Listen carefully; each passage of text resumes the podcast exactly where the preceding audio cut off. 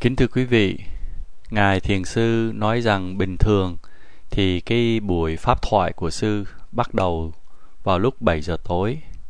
Nhưng mà vì Sư có hẹn đi chữa răng cho nên Sư đã rời lại là 7 giờ 30. Nhưng mà bây giờ là 7 giờ 40 cho nên Sư xin lỗi là đã đến chậm và đã làm cho các thiền sinh phải chờ đợi. Và ngày hôm qua thì Ngài Thiền Sư đã giảng cho chúng ta nghe là người thiền sinh cần phải quán chiếu và ghi nhận những cái đề mục mà nó vừa mới sanh khởi. Và muốn làm như vậy thì người thiền sinh cần phải có cái sự giúp đỡ của cái tâm sở tầm hay là tiếng Phạn là Vitaka là cái tâm sở này cũng như là một người trung gian đã đưa cái tâm đến gần cái đề mục. Và cái tâm sở tầm này rất là quan trọng và cái bản chất của nó là một cái thiền chi. Và khi mà tầm có mặt thì nó đưa tâm đến đối tượng. Và thường thường thì khi mà tầm nó có mặt thì cái tâm sở tứ vichara cũng theo sau và cái tâm sở tứ này, nó làm cho tâm nó trà sát lên cái đề mục. Và khi mà chúng ta nói rằng cái tâm nó theo sát cái đề mục, thì có nghĩa là trong lúc đó có cái sự có mặt của hai cái tâm sở tầm và tứ. Và khi mà tâm có tầm và tứ, thì trong lúc đó tâm được giải thoát khỏi những cái phiền não. Đây chỉ là một cái sự giải thoát tạm thời. Và về sau, hỷ lạc phát sanh, và theo sau là lạc. Bởi vì tâm được giải thoát khỏi năm cái chướng ngại hoặc là năm cái triền cái, tiếng phạn là niwarana. Tuy nhiên, chúng ta cần phải có hai cái tâm sở tầm và tứ có mặt một cách liên tục. Và muốn nó có mặt một cách liên tục thì chúng ta phải thực tập một cách đều đặn. Và đây, đây là một cái điều quan trọng. Thì bất cứ lúc nào mà có một cái đối tượng mới nó sanh khởi thì tầm phải liền có mặt. Hoặc là có nghĩa là tâm phải được đưa đến cái đối tượng mới ngay lập tức. Thì trong một cái ví dụ là của một người dân làng muốn đến gặp một vị vua, và vì không có quen vị vua cho nên cần phải có sự giới thiệu của cái người mà được vua thương yêu, vân vân. Thì phải nhờ có cái sự giới thiệu đó. Thì nếu mà không có tầm mà đưa tâm đến cái đề đề mục mà mới sanh khởi đó, thì cái tâm nó sẽ hướng về những cái đề mục mà nó liên quan đến ái dục. Và thường thường chỉ có lâu lâu thì những cái tâm thiện nó mới có mặt ở trong tâm. Cho nên khi mà cái tâm nó cứ hướng về những cái đối tượng ái dục thì nó sẽ làm cho chúng ta bị đau khổ. Chúng ta lúc nào cũng mong mỏi có được những cái đối tượng mà chúng ta ưa thích. Chẳng hạn như muốn thấy những cái vật mà dễ nhìn, muốn nghe những cái âm thanh mà mình thích nghe, muốn ngửi những cái mùi vị mà nó hợp với ý mình. Và khi mà chúng ta phải đối diện với lại những cái những cái đề mục mà chúng ta không có vừa lòng, thì cái tâm sân hận của chúng ta nó sẽ nổi lên. Và khi mà như vậy, mà chúng ta không có nỗ lực tinh tấn, thì cái tâm nó sẽ chùn bước, nó sẽ thối lui, và cái tâm nó trở nên lười biếng. Tâm nó không có nằm ở trên cái đề mục quán chiếu, và như vậy tâm nó sẽ trở nên trao động. Thì cái tiếng phạn của cái tâm trao động gọi là udacha. Và khi mà tâm trao động, thì chúng ta sẽ cảm thấy hối tiếc về những cái việc làm bất thiện mà chúng ta đã làm trong quá khứ. Và cái sự nuối tiếc nó sẽ phát sinh. Và khi mà có nối tiếc, nuối tiếc thì cái sự hoài nghi sẽ phát sinh chúng ta sẽ hoài nghi nơi tam bảo. Chúng ta sẽ hoài nghi nơi nghiệp và kết quả của nghiệp. Và cứ như vậy mà năm cái chướng ngại nó cứ phát sanh một cách đều đặn trong những cái lúc mà chúng ta thức tỉnh. Những cái chướng ngại này nó ảnh hưởng mạnh mẽ lên cái tâm của chúng ta. Và cứ như vậy mà những cái pháp bất thiện, nó sanh khởi ở trong tâm của chúng ta. Tại sao vậy? Đó là vì trong lúc ấy, cái tâm nó bị chi phối, nó bị trộn với lại những cái, với cái nhân tham, sân và si. Sau cùng thì nó đưa đến cái sự đau khổ. Chúng ta cần phải thấy cái tâm như vậy là một cái tâm mà đáng ghê tởm. Đáng lẽ là chúng ta phải nhìn nhìn cái, những cái đối tượng ái dục đó là những cái pháp bất thiện đáng nhàm chán thì chúng ta lại xem đó là những cái pháp thích thú, đầy khoái lạc. Và cứ như vậy mà cái phẩm chất của con người của chúng ta, nó sẽ đi xuống. Trong lúc đó thì cái tâm của chúng ta đã bị chế ngự bởi năm cái triền cái và cứ như vậy mà mỗi khi mà những cái tâm bất thiện nó sanh khởi ở trong tâm của chúng ta, thì sau này nó sẽ đưa ra những cái quả bất thiện. Người thiền sinh trong lúc đó sẽ không có cái khả năng mà phân biệt được thế nào là thân, thế nào là tâm. Không có phân biệt được nhân quả, không có thấy được ba cái đặc tính chung của mọi sự vật.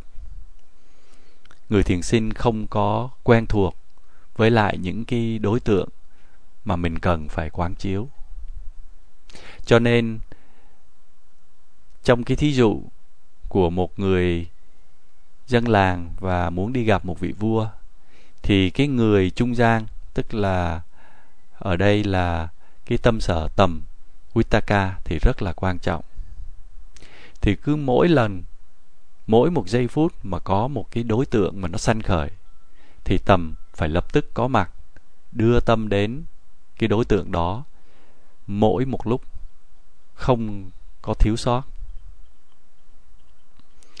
Như vậy, để cho tâm có thể đến được với đối tượng, thì cái tâm sở tầm cần phải có mặt. Cái tâm sở tầm này, nó đưa tâm đến đối tượng và khi mà chúng ta cứ tiếp tục thực tập đưa tâm đến đối tượng như vậy, thì dần dà thì chúng ta sẽ trở nên điêu luyện và nếu mà chúng ta làm với một cái sự tinh tấn, dõng mãnh khi mà chúng ta thực tập với sự tinh, tinh tấn dõng mãnh thì cái tâm nó sẽ đến với đối tượng một cách liên tục.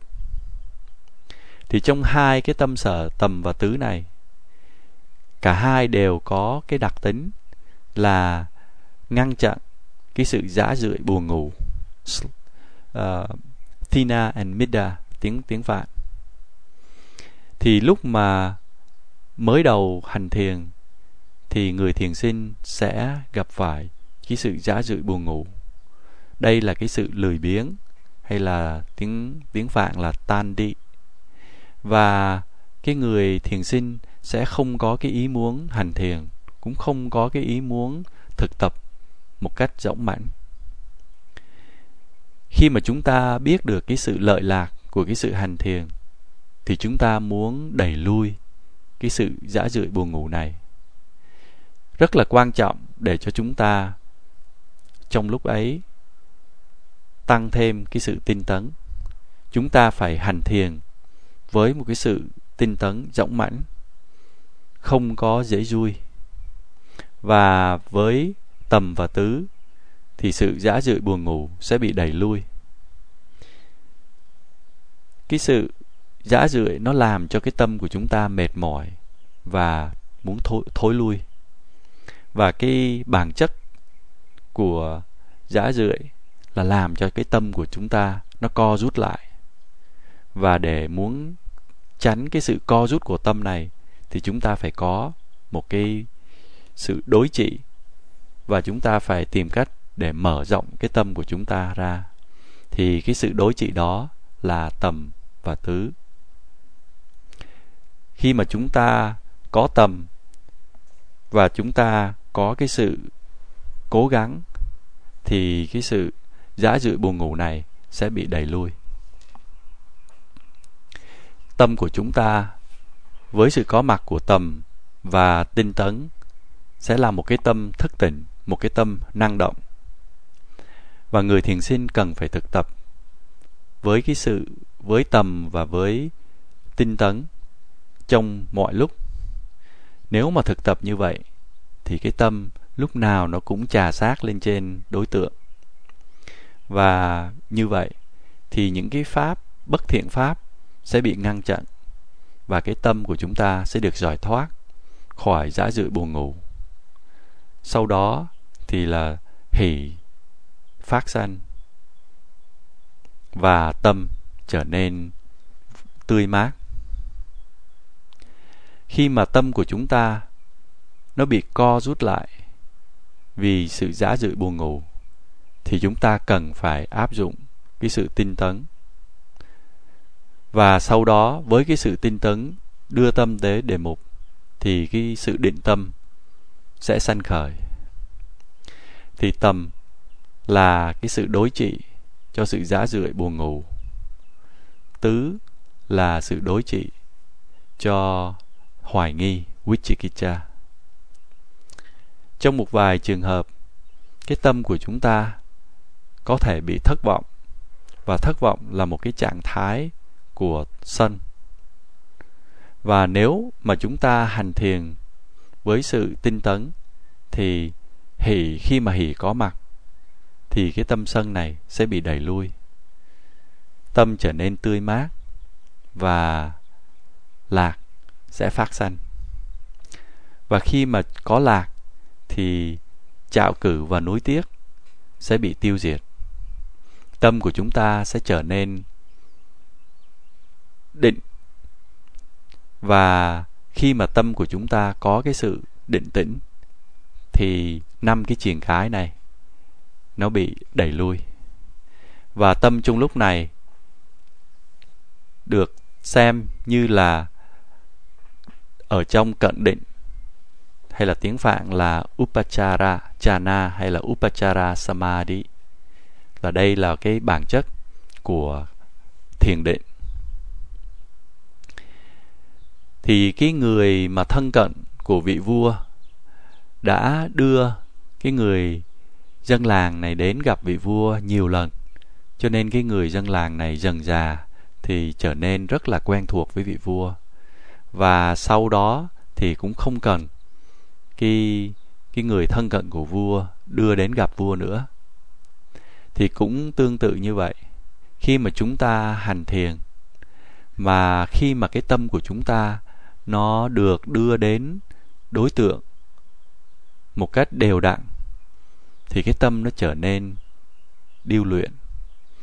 Và cứ như vậy, mỗi khi mà cái đối tượng nó sanh khởi, thì cái tâm nó không có cần phải có người giới thiệu không có cần phải có tứ để hướng cái tâm đến cái đề mục nữa. Mà bây giờ tâm nó sẽ tự nó, đặt nó lên trên cái đối tượng một cách tự động. Thì trong sách có nói đây là cái kết quả của tầm và để có được cái kết quả của tầm tức là tâm nó cứ tự nhiên, nó đến với đối tượng, thì chúng ta cần phải hành thiền với cái tâm sở tầm rất là nhiều lần. Và khi mà chúng ta hành thiền như vậy thì sau đó cái kết quả của tầm là tâm nó sẽ tự nhiên nó đến với đối tượng mà chúng ta không cần phải có sự cố gắng. Thì khi mà chúng ta có thể làm được như vậy thì nó rất là tuyệt diệu. Ngài thiền sư giảng cho chúng ta nghe qua một cái thí dụ khác. Cái tâm sở tầm thường thì được phiên dịch bằng cái chữ suy nghĩ quán chiếu hay là dự định. Nhưng mà cái tâm sở tầm này không có phải là một cái vấn một cái gì mà nó liên quan đến cái sự uh, suy nghĩ. Cái tâm sở tầm này đồng nghĩa với lại cái sự hướng tâm hay là cái sự nhắm thì khi mà chúng ta muốn để cái tâm thẳng lên trên đối tượng, thì chúng ta cần phải có cái tâm sở tầm này. Cũng như là tương tự như là một người mà tập bắn cái đích, thì người đó sẽ nhắm cái hồng tâm. Và khi mà luyện tập nhiều lần, thì có lúc thì người đó bắn trúng cái hồng tâm, có lúc thì người đó bắn chặt hay là bắn gần gần cái hồng tâm. Nhưng mà càng ngày càng thực tập thì người đó trở nên tinh luyện hơn và người đó có thể bắn trúng cái hồng tâm nhiều lần. Và khi mà người đó bắn trúng cái hồng tâm nhiều lần như vậy thì cái tâm của người đó sẽ trở nên hoan hỷ và vui. Thì cũng có một cái thí dụ khác là chẳng hạn như khi mà chúng ta muốn gấp một cái miếng thịt ở trên một cái dĩa mà dùng một cái nĩa, thì muốn xiên cái miếng thịt đó thì chúng ta cần phải nhắm cái miếng thịt đó và chúng ta phải có cái sự tinh tấn hay là chúng ta phải có một cái sức mạnh để chúng ta có thể găm cái nĩa vào cái miếng thịt nếu mà chúng ta dùng cái sức mạnh quá nhiều, thì cái sức mạnh ở đây là cái sự tinh tấn. Quá nhiều thì chúng ta có thể đẩy cái cái miếng thịt văng ra khỏi cái đĩa. Và nếu mà chúng ta không có nhắm chúng vào miếng thịt, thì chúng ta cũng không có cắm cái nĩa đúng vào cái miếng thịt mà chúng ta muốn gấp nếu mà chúng ta không có đủ cái cái sự tinh tấn hay không đủ cái sức mạnh thì chúng ta cũng không có thể nào mà xuyên cái nĩa qua cái miếng thịt được. Cho nên chúng ta cần phải có một cái sự cố gắng mà và cái sự nhắm nó đúng. Chỉ có khi nào mà cả hai nó đều đúng, nó đều có cái sự cân bằng thì chúng ta mới có thể xiên cái miếng thịt và gấp nó lên được. Thì cũng tương tự như vậy khi mà chúng ta hành thiền. Thì lúc mới đầu, chúng ta ghi nhận cái sự phòng xẹp của bụng. Thì cái sự hướng tâm, đưa cái tâm đến cái bụng phòng xẹp và cái sự tinh tấn, nó đều cần thiết. Và với cái sự giúp đỡ của tầm và tinh tấn, thì cái tâm nó nó được hướng đến cái đề mục. Đây là quan trọng. Và càng ngày mà chúng ta càng tinh luyện trong cái pháp thực tập của chúng ta, thì chúng ta có thể đưa cái tâm của chúng ta đến cái đề mục một cách dễ dàng. Mà khi mà chúng ta có thể làm được như vậy, thì tâm của chúng ta trở nên rất là hoan hỷ. Và cái sự hoan hỷ này cũng là một cái thiền chi mặc dầu là nó không phải là một cái sự hoan hỷ thực thụ. Những ai mà muốn kinh nghiệm cái sự hoan hỷ này thì cần phải thực tập. Dù là chỉ có thực tập một số ít giờ, cái điều quan trọng là khi mà thực tập, trong mỗi một cái đối tượng mà nó sanh khởi thì chúng ta cần phải có tầm và tinh tấn. Trong mỗi một giây phút chúng ta đều phải áp dụng tầm và tinh tấn. Lúc bắt đầu, khi mà chúng ta bắt đầu hành thiền, thì tầm hay là cái sự hướng tâm đó, nó thiếu, cho nên chúng ta thường quên cái đối tượng. Hoặc là khi mà chúng ta mới hành thiền, thì đôi lúc cái sự tinh tấn nó quá lố, thì chúng ta cũng không có không có chụp được cái đối tượng. Hoặc là khi mà cái sự tinh tấn nó yếu quá thì cái tâm nó cũng không có đến được với đối tượng. Cho nên các thiền sinh khi mà hành thiền thì hãy tự định liệu xem mình cần phải có cái gì, mình cần phải làm cái gì. Mình có cần phải thêm tầm hay là mình cần phải cố gắng nhiều hơn nữa hay là bớt cái sự cố gắng xuống mà biết điều chỉnh cái tâm như vậy. Tiếng phạn gọi là yoniso manasikara, có nghĩa là sự chú tâm chân chánh hay là sự chú tâm đúng. Và cái bản tính của nó, tức là điều chỉnh điều chỉnh cái tâm, cũng tương tự như là chúng ta điều chỉnh cái cái lái tàu, cái bánh lái của cái tàu. Khi mà người thiền sinh có thể làm được như vậy thì cái tâm của người hành giả đó sẽ có thể tới với đối tượng một cách dễ dàng. Và khi mà có thể làm được như vậy, thì trí tuệ sẽ phát sanh. Ngài thiền sư xin ngừng ở đây và ngài sẽ tiếp tục vào ngày mai. Nam mô bổn sư thích ca mâu ni phật.